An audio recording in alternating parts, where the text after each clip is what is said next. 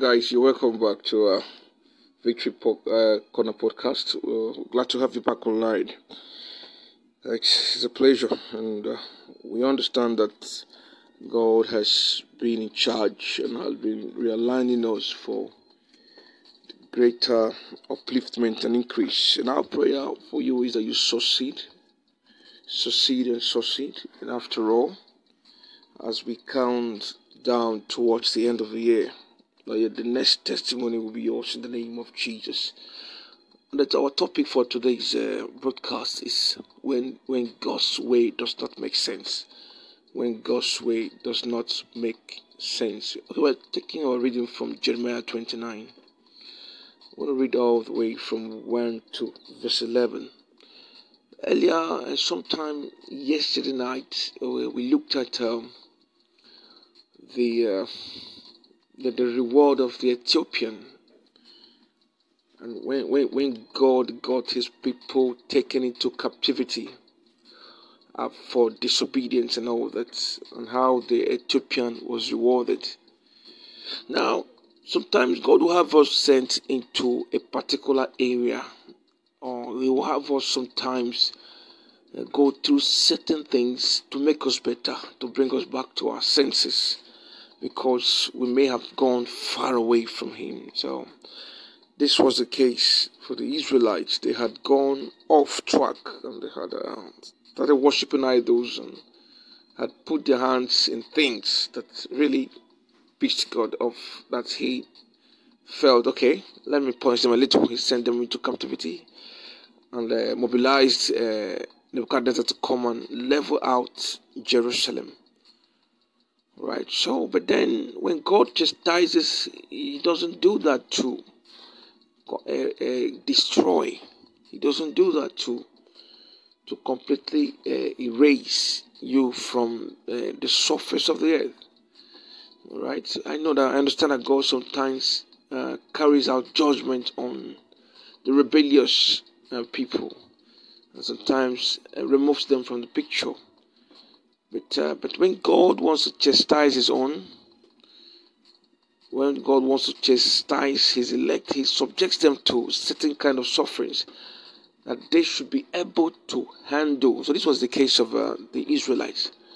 Those of them that were carried out, uh, carried to uh, Jerusalem, um, well, went there because they, that's where they will be preserved you had the artisans, the, the you had the, um, the miners, you had the, the blacksmiths, you had you had the um, the craftsmen, all kind of crafts.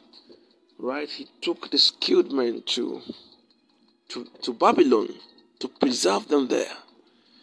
And as well chastise them because they have all sinned against him. So but King Zedekiah didn't feel it was necessary. He felt like Kai I don't think it will favor me. Let me let me run off. I shouldn't be humiliated that much as a king. So he took off. It was while he was running off that he ran into the Chaldeans who now took him and that was all for him.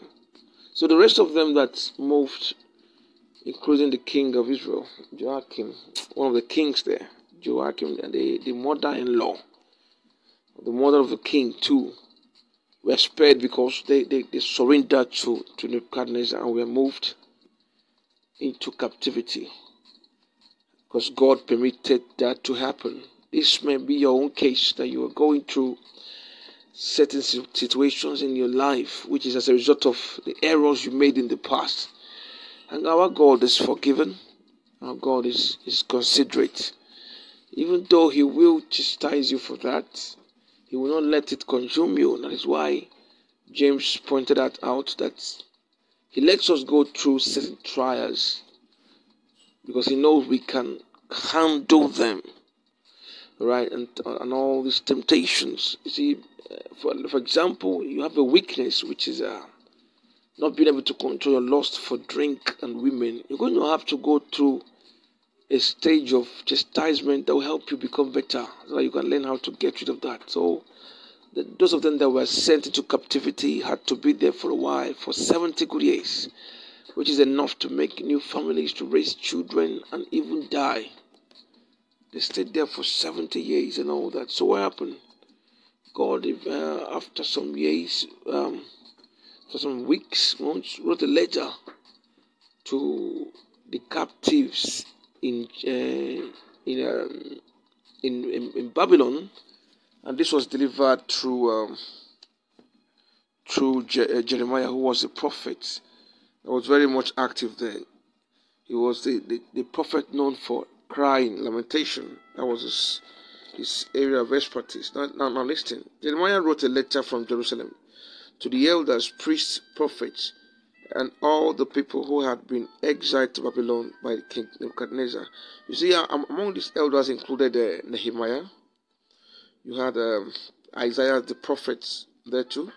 You had um, you had uh, Joshua the priest, and the rest of them. So this was after King Joachim, the queen mother, the court officials, the other officials of Judah, and all the craftsmen and artisans had been deported from Jerusalem. He sent the letter with Elasah, son of Shaphan, and Gemariah, son of Hilkiah, when they, sent, when they went to Babylon as King Zedekiah's ambassadors to Nebuchadnezzar. This is what Jeremiah's letter said. This is what the Lord of heaven armies, the God of Israel, says to all the captives he, had, he has exiled to Babylon from Jerusalem. He said, Build homes and plan to stay, plant gardens and eat the food they produce, marry and have children, then find spouses for them so that you may have many grandchildren. He said, Multiply, do not dwindle away, and work for the peace and prosperity of the city where I sent you into exile. Pray to the Lord for it, for its welfare will determine your welfare. You see, he, he encouraged them to stay put where they are. He encouraged them to stay put where they are. Now they are going to marry and have children there and find spouses for their children so that they may have many grandchildren. All right, so the, the command was to multiply. Do not fade away. All right, do not intentionally reduce your population. All right, and work for the peace and prosperity of Babylon, of the city where I sent you into exile. Pray for them. Work for the prosperity of that area where you are going through that, where you have suffered so much. Work for work for the prosperity of that family where you have uh, been uh, really treated unfairly. Uh, he said, Pray to the Lord for it, for its welfare will determine your welfare. All right? Now, this is what the Lord of heaven's army, the God of Israel, says. Do not let your prophets and fortune tellers who are with you in the land of Babylon trick you. Do not listen to their dreams, because they are telling you lies in my name. I have not sent them, says the Lord. Now, this is what the Lord says You will be in Babylon for 70 years. But then I will come and do for you all the good things I have promised, and I will bring you home again. Before I go to uh, verse 11, which is the last verse, we're going to do a recap on what I've read so far. Right, so, so the, the letter from Jeremiah was to remind them that they are not supposed to reduce in population. They should not say, because I am going through this, stop doing what I need to do to stay alive. They will not say, because, uh, because I am suffering, to uh, stop studying the Word of God, stop um, doing uh, what you need to do to survive that period, that period of pain, that period of sorrow, while He's chastising you what you ought to do, what He has told you to do, so that you will be preserved. You must be doing that. He has given you a skill, maybe, or He has given you an opportunity to serve in a, in a, in a, in a church, in, a, in, a, in, an office, or whatever. It depends on the instruction He gave you. If He has instructed you within that time to be doing something, to be doing a particular thing so that you can be preserved, the family can be preserved. It is expected that you continue it despite the fact that you still are suffering, you still are going through pains and sorrow,